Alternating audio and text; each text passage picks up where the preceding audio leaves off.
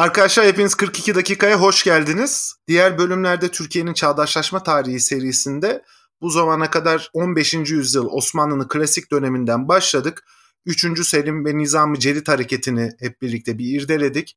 Ondan sonra 2. Mahmut Gavur Padişah dönemini ele aldık ve Tanzimat'a geldik. Fakat buraya gelene kadar biz genel olarak yapısal, e, siyasi ve ekonomik koşullarını, makro Osmanlı İmparatorluğu'nu ve genel olarak bütün devletlerin e, geleceğini belirleyen makro koşulları ele aldık. Yani Osmanlı'nın ideolojisi neydi? Osmanlı bir, bu ideolojiye uygun olarak nasıl bir devlet kurdu? İdeolojinin sosyal ve ekonomik hayattaki görüntüsü neydi? Ve hangi dinamikler Osmanlı'yı çağdaşlaşma projesine başlatmak zorunda bıraktı? Bunları çok geniş olarak anladık ama bahsi geçen dönemde artık ortaya çıkan yeni bir insan tipi, artık ortaya çıkan yeni bir devlet yapılanması ve artık ortaya çıkan yeni bir hukuk ve ekonomik sistem var. Bunu tam manasıyla anlamak için biraz durmak ve bu konular üzerinde konuşmak gerekiyor. Ben de sevgili Cahit Binici'den rica ettim. Kendisi güzel sesiyle bu yayınımızda bize moderatörlük yapacak. Hem gelen soruları alacağız bu zamana kadar çeşitli vesilelerle bu dönemle ilgili olarak bize iletilen hem de şöyle bu tarihi geniş perspektifiyle oradaki insanlarıyla, karakterleriyle bir yeniden gözden geçireceğiz. Şimdi bunu buraya kadar anlattıktan sonra bir de ilginç bir şey oldu bugün. Emrah Sefa Gürkan Flu TV'deki yayına son verdi. Ee, daha doğrusu oradaki bağlantılarını işte İlker'le yaptıkları programa bir son verdiler. E, bu da esasında çok iyi bir şey olmadı. Emrah Sefa Gürkan'ın hem Osmanlı tarihinin daha farklı alışmadığımız bir üslupla anlatılmasında hem de geniş kitlelerin oturup bu tarihle yeni bir bağ, ilgi kurmasında çok katkısı vardı. Umuyorum yeni programlar yapar. Yani oturup Emrah Sefa Gürkan yayını bıraktı diye böyle o piyasada tek kaldık diye bir mutluluk yaşamıyorum. Rekabet verimlilik getirir, verimlilik kalite artışını getirir. Dolayısıyla böyle de bir şey dinlemiş, e, demiş olalım. Bir başka konu daha önce de belirtmiştim. Ya 42 dakikada başlattığımız bu sohbet esasında benim beklemediğim kadar da geniş bir alana yayıldı demiştim. Yani esasında ele aldığımız konulara bakarsanız e, Osmanlı'nın klasik dönemi, işte Tanzimat dönemi, e, ondan sonra işte Nizam-ı Cedid dönemi gibi çok niş bir alanda hareket ediyoruz. Ama bunun tam umduğum gibi bunun sadece geçmişle ilgili olmadığını, bunun bugün devam eden süren bir tartışma olduğunu ve bu süren tartışmada bu bilgileri konuşmanın, bu sohbeti yapmanın bir tutum ifade etmek olduğunu, esasında bu sohbetin 16. yüzyılla 17. yüzyılla ilgili değil, bizzat bugün 21. yüzyılda içinde yaşadığımız ülkeyle ilgili olduğunu da demek ki geniş bir kesim e, anlamış durumda. Sizlere de böyle hem yayını dinlediğiniz için hem de katkılarınız için teşekkür ederim.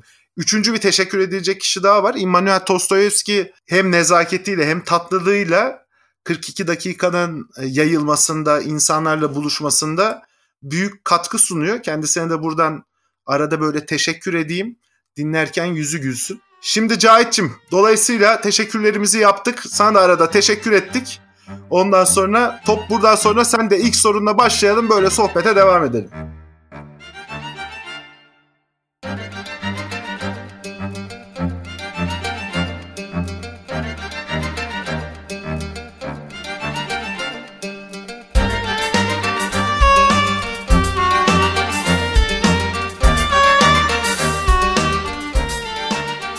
Çok teşekkür ediyorum Gürmen gerçekten. Ee, beni de davet ettiğin için ayrıca çok mutluyum ve çok heyecanlıyım. Gerçekten bunu önemseyerek söylüyorum, yürekten söylüyorum. Neden dersen bu bahsettiğin isimlerin hepsi aslında bu yeni çağın yeni bir aydın türünü doğurmaya başladı bu çağ ve burada bildiğimiz şeyleri paylaşmak, bilgilerimizi rafine etmeye yarıyor. Hem kendi öğrenme süreçlerimizi geliştiren çok aktif bir dinamik bu yaptığınız yayınlar. Çünkü hepimiz bu konuları dinleyerek inanılmaz şeyler öğrendiğimizi düşünüyorum. Ufkumuzu açtığını düşünüyorum. Bu yüzden bu ilham verici içerikleri yapılmasını çok çok önemsiyorum ve flarsız entellik olsun, senin son dakikalardaki bu çıkışın olsun. Bunun gibi pek çok e, ilgili takip ettiği podcast oluştu ve onları dinlemek gerçekten ufuk açıcı olabiliyor. Bu, bu anlamıyla bir parçası olduğum için çok heyecanlıyım. Podcast demişken birkaç tane de podcast ismi de vereyim. Yani benim de dinlediğim.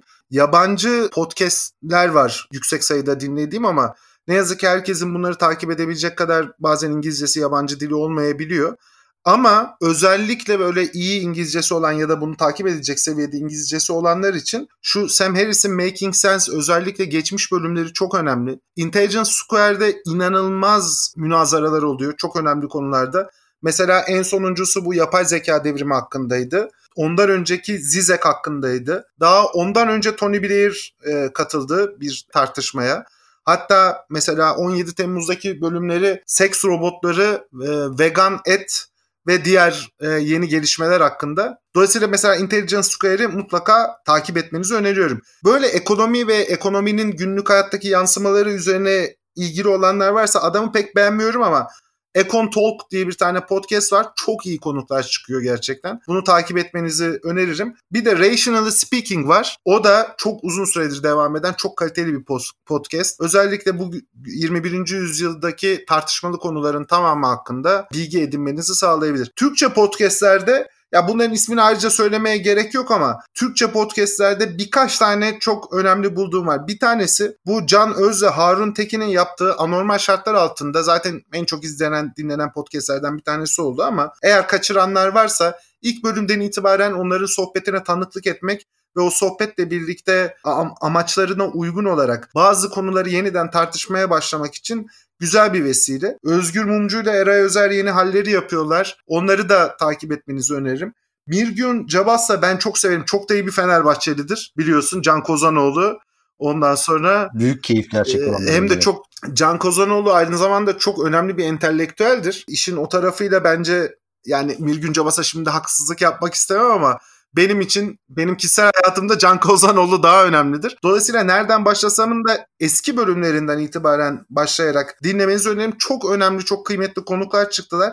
Birkaç tanesi e, benim için ayrıca zikredeğer. Cumhuriyet dönemi siyasi tarihi çok iyi bir bölümdü. Tanzimat edebiyatı dinlerseniz eğer bizim Tanzimat bölümünde anlattıklarımızı tamamlayıcı bir bölüm olarak kabul edebiliriz. Anayasa tarihi çok önemli bir bölümdü çünkü Türkiye'deki çağdaşlaşma tarihini de takip eden bir bölüm. Rus klasikleri bölümünü de ayrıca öneririm. O da ilginç bir ufuk açabilir. Ya bunların hepsi gerçekten çok ufuk açıcı. Bunlar birer kütüphane gibi gerçekten bazı yayınları takip etmek. Ben çok imreniyorum, çok öğreniyorum, özeniyorum ve bu yüzden de hakikaten önemsiyorum. Bu yeni medya aslında bir yandan da bir fırsat eşitliği sunuyor. Yani bir bu aynı zamanda toplumu eğitmek için muazzam bir araç. Bunun yarattığı bu fırsat eşitliği ekonomisinden de yararlanmak lazım. Kültür ekonomisinden bahsediyorum. Şimdi senin konulara dönelim mi yavaş yavaş? Sormak istediklerim var. Çok da gündeme oturdu. Bu İbrahim Kalın'ın ee, biz masalları olan bir coğrafyanın çocuklarıyız. Bize 150 yıldır modernleşme adı altında başkalarının hikayeleri anlatıldı. Artık kendi hikayemizi yazma zamanıdır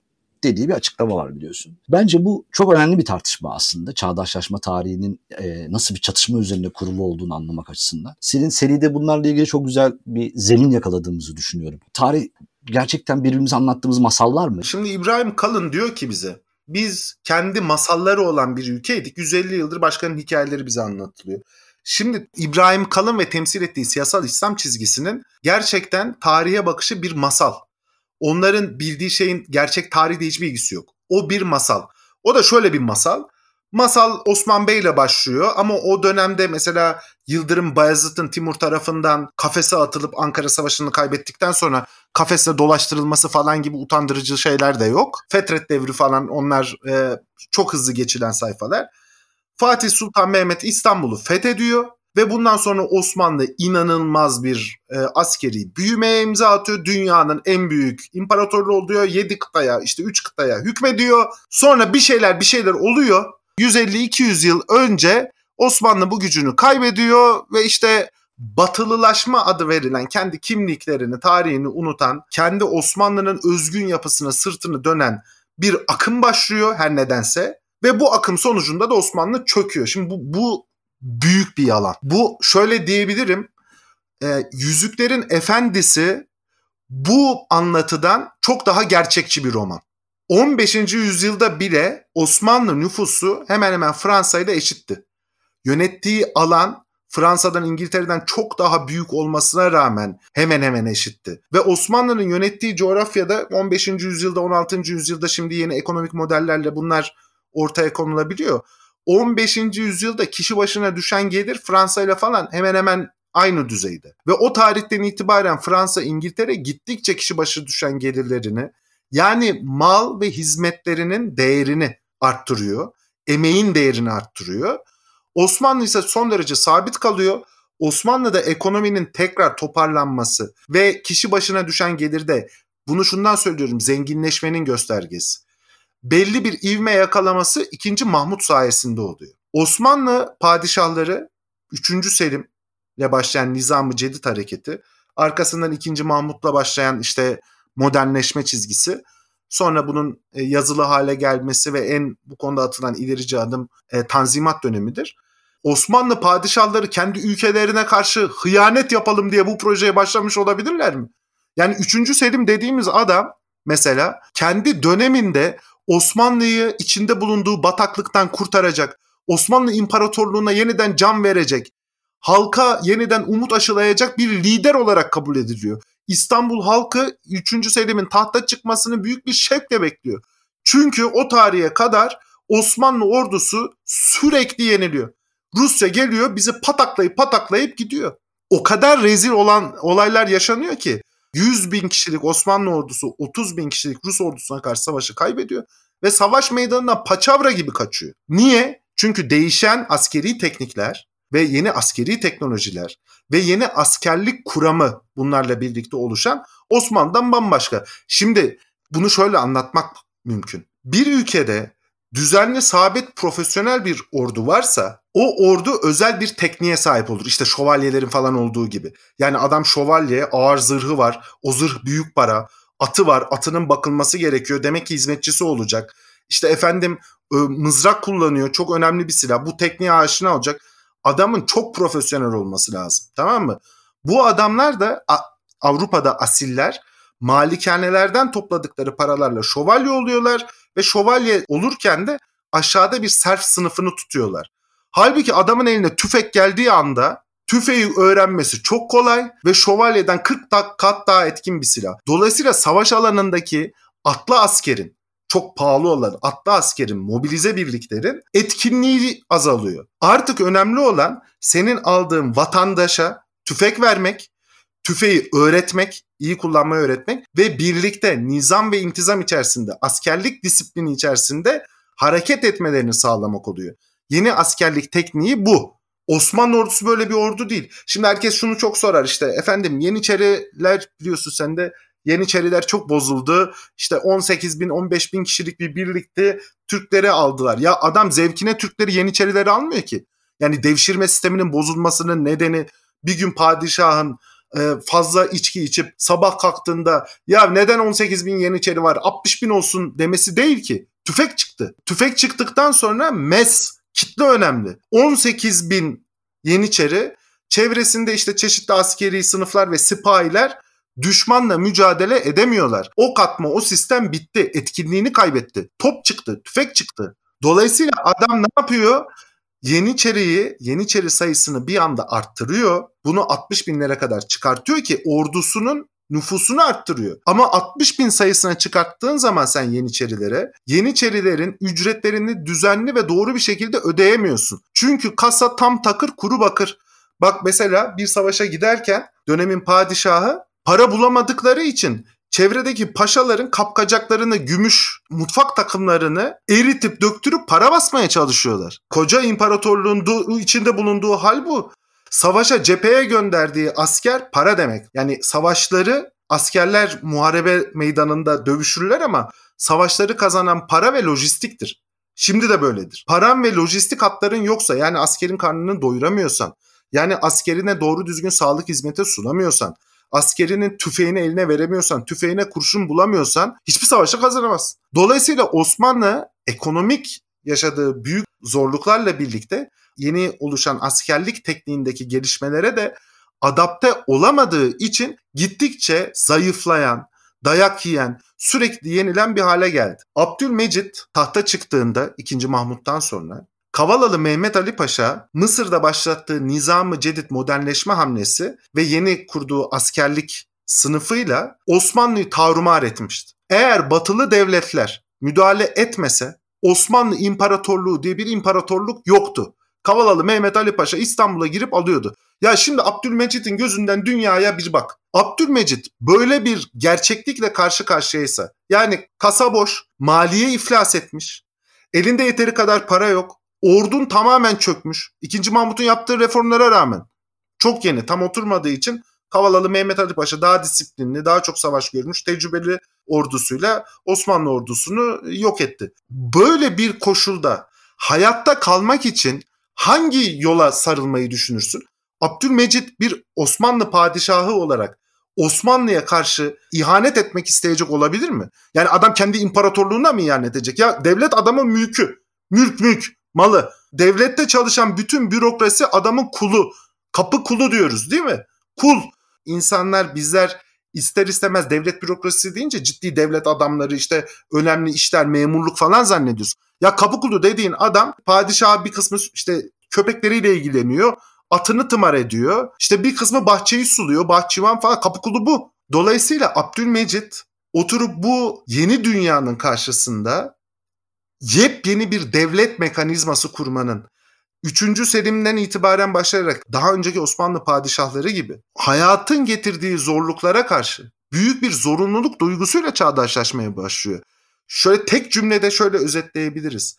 İbrahim Kalın'ın dediğinin tam aksine çağdaşlaşma projesi Osmanlı'da hayatta kalma mücadelesidir. Çağdaşlaşma projesi Osmanlı'yı ayakta tutma, yaşatma ve Osmanlı'yı medeni devletler arasında Osmanlı'ya bir yer açma mücadelesidir. Çağdaşlaşma mücadelesi yıkılmış, batmış, yok olmuş maddeten askeri alanda, ekonomik alanda, siyasi alanda, her alanda yok olmuş bir imparatorluğu yeniden inkişaf etme projesidir. Şimdi bunlar zannediyorlar ki Osmanlı'da özellikle 17. yüzyıldan sonra falan sanki padişah var astığı astık kestiği kestik şöyle emir veriyor öyle oluyor böyle emir yok öyle bir dünya.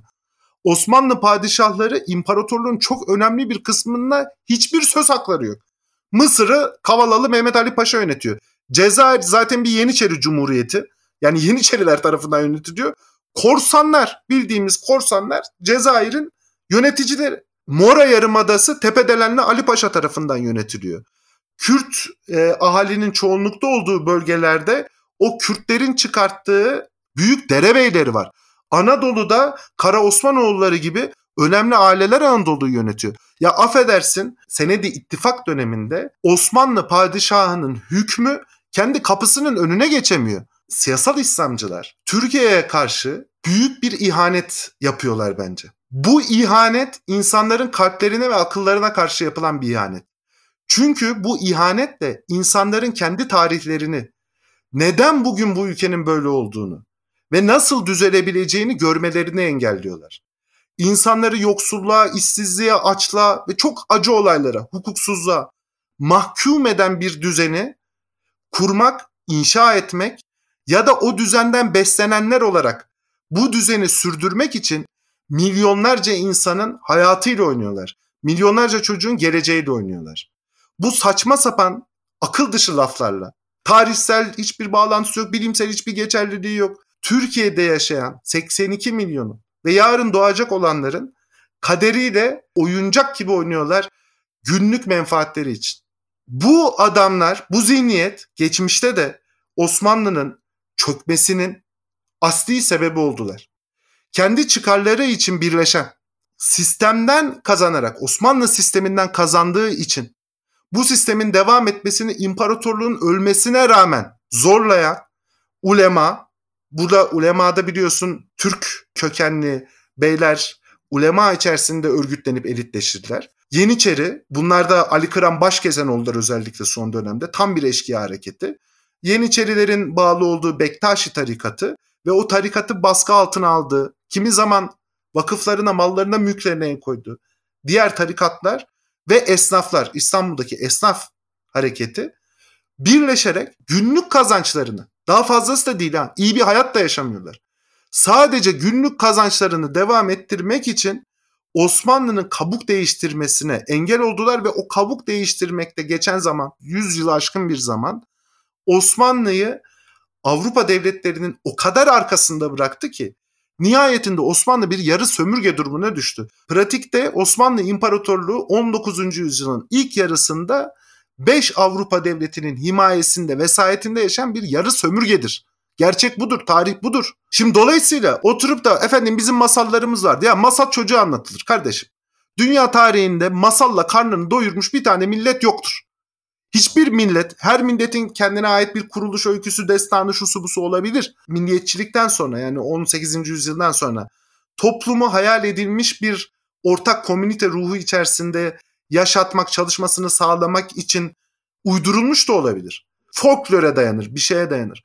Ama dünya tarihinde masalla, hikayeyle karnını doyurabilmiş, başarıya ulaşabilmiş bir tane topluluk, millet yoktur. Milletleri başarıya ulaştırman akıldır, bilimdir. Bugün Türkiye'de %25 işsizlik oranı varsa Alice Harikalar Diyarı'nda masalıyla bu işsizlik sorununu çözemezsin kardeşim.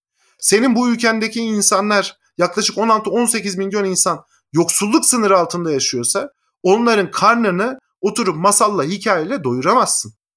Bunlar bir süre uyuşturucu etkisi verebilir belli başka parametrelerin yan yana gelmesiyle. Ama nihayetinde mutlaka patlar. Biz masallarıyla övünecek kadar zeli bir millet değiliz. Ben İbrahim Kalın'a bir şey söyleyecek olsam bunu derim. Biz o kadar tarihsiz, köksüz, dünyaya adeta ışınlanmış bir topluluk değiliz. Biz masalla, hikayeyle kendi kendimizi avutacak kadar, dünyadan büsbütün kendimizi kopartıp yaşayacak kadar, adeta bir şizofren gibi gerçeklikle tamamen bağlantımızı koparacak kadar küçük bir millet değiliz. Bizim anlatacak gerçeklerimiz var, tarihimiz var, yaşadıklarımız var. Buradan çıkarttığımız sonuçlar var. Japonya masalla bilmem neyle bütün bağlantılarını kesti. Dedi ki kardeşim samuraylık düzeni bu feodal düzen bizi açlık, fakirlik, yoksulluk içerisinde bırakıyor. Ama bu yüzden reform yapmadılar. Yani açlık var, fakirlik var, yoksulluk var diye reform yapmadılar. İki tane Amerikan gemisi Kyoto açıklarına, Tokyo açıklarına geldi. İki tane bomba attı. Bütün Japon imparatorluğu bitti. Hepsi bitti. Mücadele edemediler. Katana ile Amerikan gemisini kesemiyorsun kardeşim. O zaman anladılar ki ulan mesele bu bunu yapmak. Neticede çok hızlı ve çok sert. Bizim tarihimizde asla o kadar sert olmamıştır. Yani Atatürk'e Jacoben falan diyorlar. Meiji restorasyonunun yanında Cumhuriyet dönemi reformları anaokulu sayılır. O yumuşaklıktadır yani.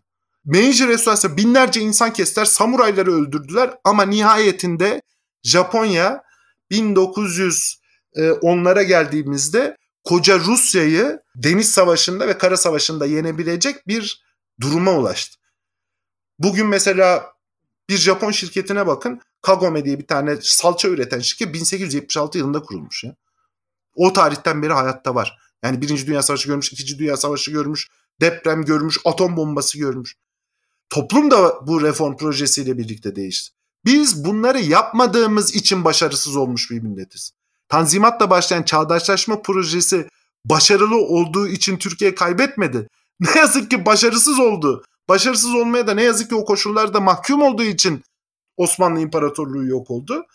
Ve Cumhuriyet bundan çıkarttığı derslerle e, yeni bir atılım yaptı. Beni bu masallarda rahatsız eden şöyle bir durum var. Bu yeni İslamcıların, siyasal İslamcıların anlattığı masalda. Yani bu Osmanlı'ya döndüğümüzde senin güzel özetlediğin gibi e, ışınlandığımız yer elimizde kılıçla kula kulluk ettiğimiz e, bir hanedanın hüküm sürdüğü, her şeyin belirli bir gücün iki dudakları arasında olduğu bir acayip rejim. Şimdi kardeşim yani Osmanlı'ya saygı duyarak tarihe birikimlere işte e, ondan bize kalan bütün kültürel birikimlere saygılı olmak başka bir konu.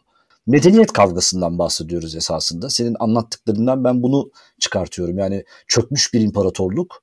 Zaten burada çökmesinin sebebi e, geleneğinden kopması işte değil. Bilakis o geleneği çağdaş bir halde, döneminin aklının, biliminin geldiği son noktaya göre senkronize edilmiş, onunla kendini e, hizalamış. O dönem öyle bir bilgi bilinç kimse de yok. Yani Babürler'de de yok. Maya İmparatorluğu'nda da yok. İnsan hakları mücadelesidir, işte devletin modernleşmesidir. Bunlar oturup da e, insanlar gidelim de devletleri modernleştirelim, işte kişilere hak ve hürriyet verelim falan. Böyle bir kafayla bu iş olmadı. 1500 yılında mesela o zaman 2. Bayezid Osmanlı İmparatoru Osmanlı İmparatorluğu'nun toplam tebaası 6 milyon 300 bin. O tarihte kişi başına düşen gelir 600 dolar. Tamam mı? Cengiz Kamir doları diyorlar buna. 600 para birimi diyelim. Aynı dönemde İngiliz kraliyetinde 3 milyon 900 bin kadar bir nüfus var. 714 dolar. Bak şimdi bir yüzyıl sonra yani 100 yıl sonra sadece 100 yılda 1600 yılına gelindiğinde Osmanlı nüfusu 7 milyon 900 bine çıkıyor. İngiltere nüfusu 6 milyon 170 bine çıkıyor. Yani iki kat artıyor. Niye? Niye 1500 ile 1600 arasında İngiliz nüfusu bu kadar büyük bir artış gösteriyor? Çünkü coğrafi keşifler, yeni bulunan teknikler, oraya gelen para, özellikle tarım alanında yaşanan teknik buluşlar daha büyük bir nüfusu sübvanse edebilecek, destekleyebilecek bir ölçüye ulaşıyor. Şimdi nüfus artınca ve para ilişkileri değişince, ekonomik ilişkiler değişince İngiltere'de ve Avrupa'nın tamamında e, farklı bir insan tipi oluşuyor. Bu farklı insan tipi şu. Bu adamların mülkiyet hakkı var. Bunlar özellikle kasabada yaşıyorlar ve ticaretle uğraşıyorlar. Ticaret derken bugünkü mal alım satımdan bahsetmiyorum. Ee, üretim yapmak da ticarete dahil. Yani bir şey üretiyorsun, manifaktür ediyorsun, üstüne katma değerini koyuyorsun ve sonra risk alıyorsun. Büyük zaman harcıyorsun ya. O zaman Akdeniz'de korsanlar falan var böyle kolay değil yani işler. Bilmem nerelere gidiyorsun. O adamlar, o adamlar oturup da bu riskleri alıyorlar ve gidiyorlar başka diyarlarda mal satmaya başlıyorlar ya da başka diyarlarda üretilen malları kendi ülkelerine satıyorlar. Ve bu işten para kazanıyorlar. Para kazanan, elinde para birikimi olan yeni bir insan tipi oluşuyor. Buna burjuva diyoruz biz. Burjuva da diyor ki kardeşim mesela Venedik Cumhuriyeti falan gibi yerler var. Burjuva da diyor ki kardeşim ben devlet yönetimine de katılmak istiyorum. Özellikle İtalyan şehir devletlerinde bu çok fazla. Fakat bu adamlar hayatın içerisinden çıkmış adamlar. Yani o zaman ilkokul yok, anaokulu yok, böyle örgün eğitim sistemi falan yok. Adam talep ediyor. Eğitim niye daha iyi hitabeti olacak, daha güzel konuşacak değil mi ki başkalarını etkileyebilsin. Dolayısıyla humanitas çıkıyor. Humanizma dediğimiz akımın çıkmasının temel sebebi burjuvazinin idarede, siyasette yeniden konumlanması için ihtiyaç duyduğu beşeri bilimleri ona sunması. Sonra burjuva ve para zenginliği arttıkça bu sefer daha fazla sayıda üniversite sübvansiye edebiliyorsun. Üniversite e, skolastik gelenekten uzun süre devam etti. Ondan sonra da başkalaştı bu humanitas akımıyla birlikte. Üniversite şunu sağlıyor. Ya mesela Fahri Rıfkı Atay'ın e, bir kitabında şöyle der. Bir Sırp'la konuşuyorlar. Sırplar biliyorsun Osmanlı İmparatorluğundan ilk ayrılanlardır. Sırp diyor ki biz sizi diyor silahla değil okulla yendik diyor. Bak çok dikkat et isterim. Silahla değil okulla yendik diyor. Çünkü o okul yeni bir insan tipi oluşturuyor. O insan tipi maliyeyle ilgileniyor, muhasebecilik yapıyor, bankalarda kimi zaman görev alıyor, devlet bürokrasisinde görev alıyor. Elindeki bilgilerle daha rasyonel kararlar verebilecek, devlet kademelerini modern devlete doğru dönüştürebilecek beşeri sermayeye kavuşuyorsun. Bunu finanse eden kim kardeşim? Burjuva. Burjuva diyor ki daha sonra Kardeşim ben bütün bunları finanse ediyorsam absolut monarşinin olduğu Fransa'da ben niye söz hakkım ya? Niye rahipler, soylular bilmem ne? Benim niye söz hakkım yok? Babası ünlü diye kralın yanında oturma hakkına sahip olan birileri var orada aristokrat denilen. Onların yanında ben de mecliste e, karar almada söz hakkı istiyorum en az onun kadar diyor yani. Malikanedeki soylu sadece kanı nedeniyle oturmuş bir tane malikane var. Oradaki serfler çalışıyorlar. Onların üstünde böyle e, junta kurmuş adam. E, demir yumruk kurmuş. Oradaki ele, emekçiler çalışıyor, üretiyor. Bu herif yiyor. Burjuva öyle değil. Burjuva o dönemin burjuvası çok sert bir adam. Evet. Çok farklı bir adam. Evet. Ama çalışarak kazanan, üreterek kazanan, ticaretle kazanan bir adam. Dolayısıyla bu herif alıyor abi Hindistan'dan pamuğu alıyor İngiltere'ye taşıyor. İngiltere'de yatırım yapıyor. Bankalardan borç alıyor. Gidiyor o yatırımla oturup bir fabrika kuruyor. Sonra o fabrikadan ürettiği pamuklu ürünü alıyor Osmanlı'da Manisa'da satıyor. O kadar öyle bir hale geliyor ki mesela bu İngiltere o kadar ucuz teknik olarak ve o kadar çok üretmeye başlıyor ki pamuklu konfeksiyon ürünlerini. Sadece İstanbul'da 5000 tane manifaktür iflas etmek zorunda kalıyor o dönem. Çünkü herkes onu tercih ediyor. Daha ucuz, daha kaliteli, daha iyi. Bu adamlar girdikleri bütün yerlerde risk alan, mücadele eden adamlar ve bakıyorlar diyorlar ki o zaman işte üniversitelerden de bilim adamları çıkıyor şunlar bunlar Kopernikler vesaire. Diyor ki kardeşim ya da Beethoven da olabilir bu. Ya diyor ki kardeşim kralın yanında bir tane dangalak oturuyor. Tamam mı? Bu adamın yaptığı hiçbir iş yok. Hiçbir işi bilmez. Hiçbir şeyi başaramaz. E kardeşim Newton soylu değil ama dünyayı değiştirdi. Beethoven soylu değil ama hepimizin dünya algısını değiştiriyor. İşte ne bileyim Haydn soylu değil ama Leibniz soylu değil ama bunlar bütün dünyayı değiştiriyorlar. Ben diyor soylu değilim ama üretiyorum, kazanıyorum, çalışıyorum, insan istihdam ediyorum. Merkantalist politikaları nasıl o devletlere dikte ettiyse burjuvazi insan hakları ve demokratikleşmeyi de dikte etti. Zaten Karl Marx da bunu anlatıyor. Osmanlı'da burjuva yok abi. Osmanlı'da üretim yok. Şöyle söyleyeyim. Osmanlı'nın batmasının sebebi gelenekten uzaklaşması falan değil. Bizzat geleneğin kendisi. Osmanlı'nın kuruluş ayarı bozuk. Bu şuna benziyor aynı. Biz oturup şimdi diyoruz ki kardeşim Osmanlı neden battı? Ya Osmanlı'nın kurulduğu devlet sistemi İran devlet geleneği sistemidir despotik doğu despotizmi denir bu sisteme. Bu devlet sisteminde işte tımar vardır, yeniçeri vardır, gulam vardır, kul vardır, kapa halkı vardır tamam mı? Hak hukuk yoktur. De, kamu arazisidir topraklar. Topraktan üretilen üründen sen pay alamazsın köyde olarak gider sipahiye vergini verirsin falan. Bu devlet konfigürasyonu yanlış.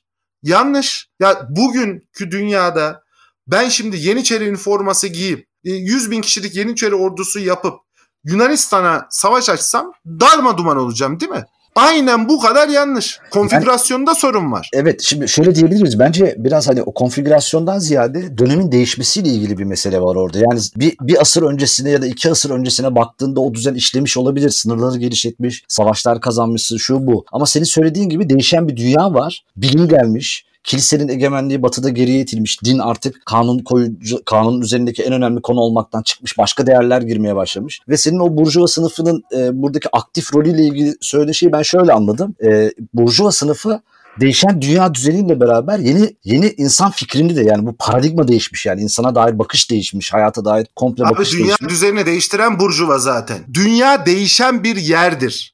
Osmanlı ideolojisinin Osmanlı ideolojisinin sosyal ve siyasal sisteminin konfigürasyondaki sorun dediğim bu.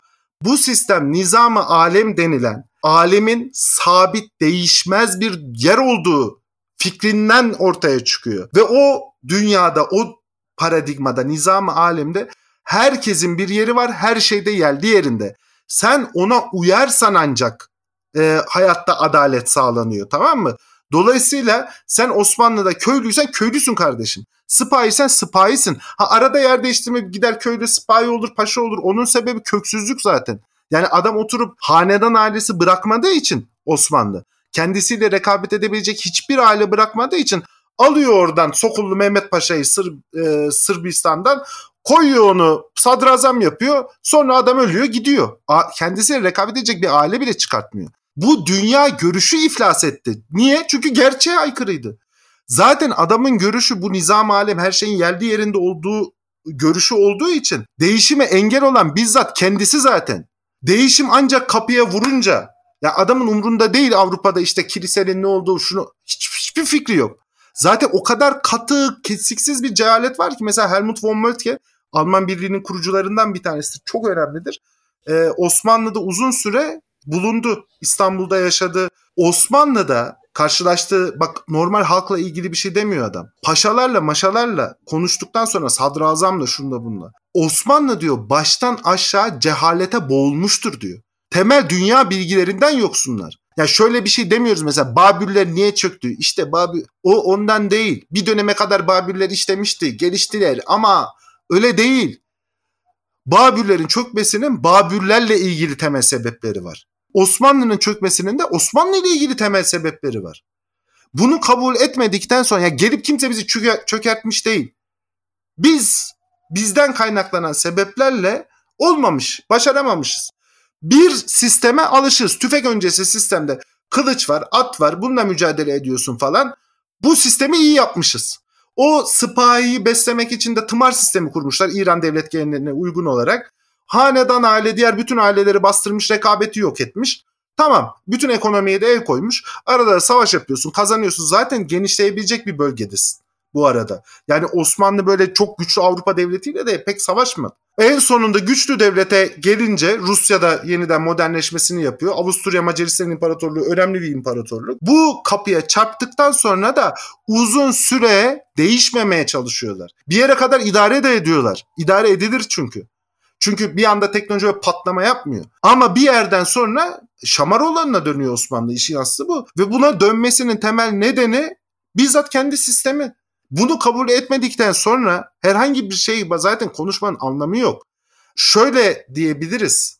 Bugün de işlemeyecek bir sistemdi. Yani tımarlar, haslar, zeyametler olacak, kamu mülkiyeti olacak. İşte kapı kulu bugün de nasıl işlemiyorsa 17. 18. yüzyılda da işlemiyor zaten. Bunu gördüğü için 3. Selim diyor ki kardeşim yeni bir düzen kurmamız lazım. Bu böyle olmuyor diyor. Mesele oradan başlıyor yani. İlk e, anlam, senin anlattığın anlama bakınca biraz e, ihtiyacı olan kültürü de işlemeye çalışan, oraya yatırım yapmaya çalışan sanatçıya, aydına, bilime, resme, e, o kendi ideolojisini körükleyebilecek, toplumun kılcal damarlarına yayılabilecek enstrümanları, enstrümanları yatırım yapmayı bilen bir sınıf oluşuyor diye anlıyorum. Ee, Abi ben şimdi, şimdi ben sana şöyle anlatayım bak. Burjuvayı biz günlük dildeki burjuva veya burjuvadan beklentilerimizle karıştırmayalım. Burjuvanın böyle oturup da resme, sanata, müziğe falan yatırım yapma falan öyle, öyle bir zorunluluğu yok. Ama yapmış.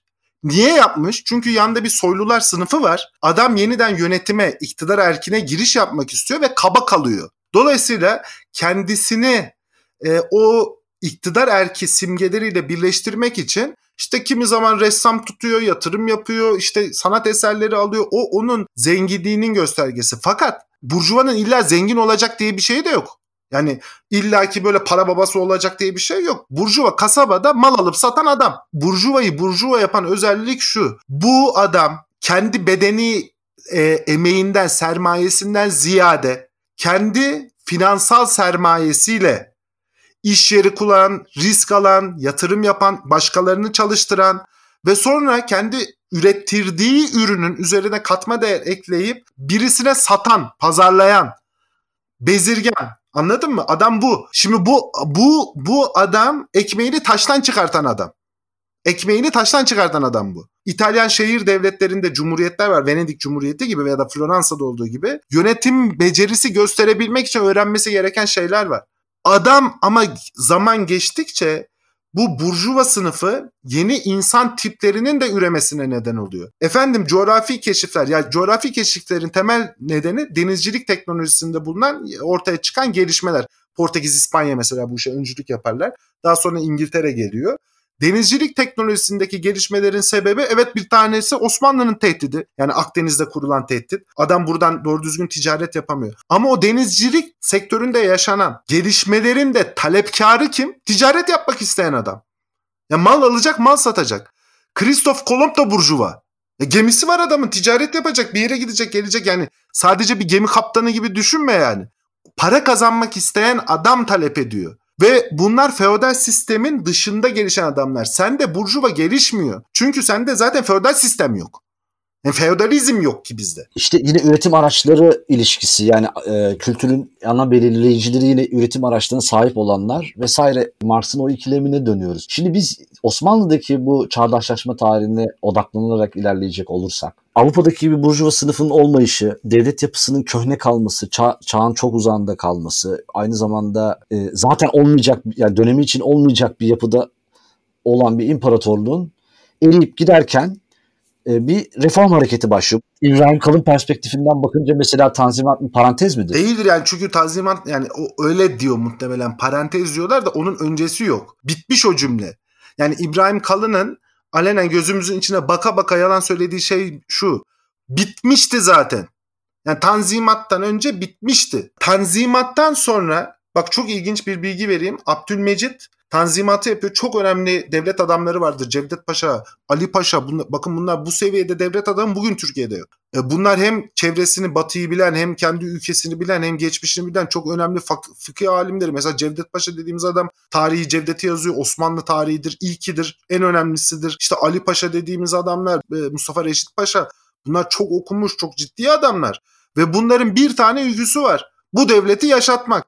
Şimdi bunun için bir sistem kuruyorlar. Tanzimat bu sistemdir. Yeniden düzenleme işte. Ve bu adamlar başarılı oluyor.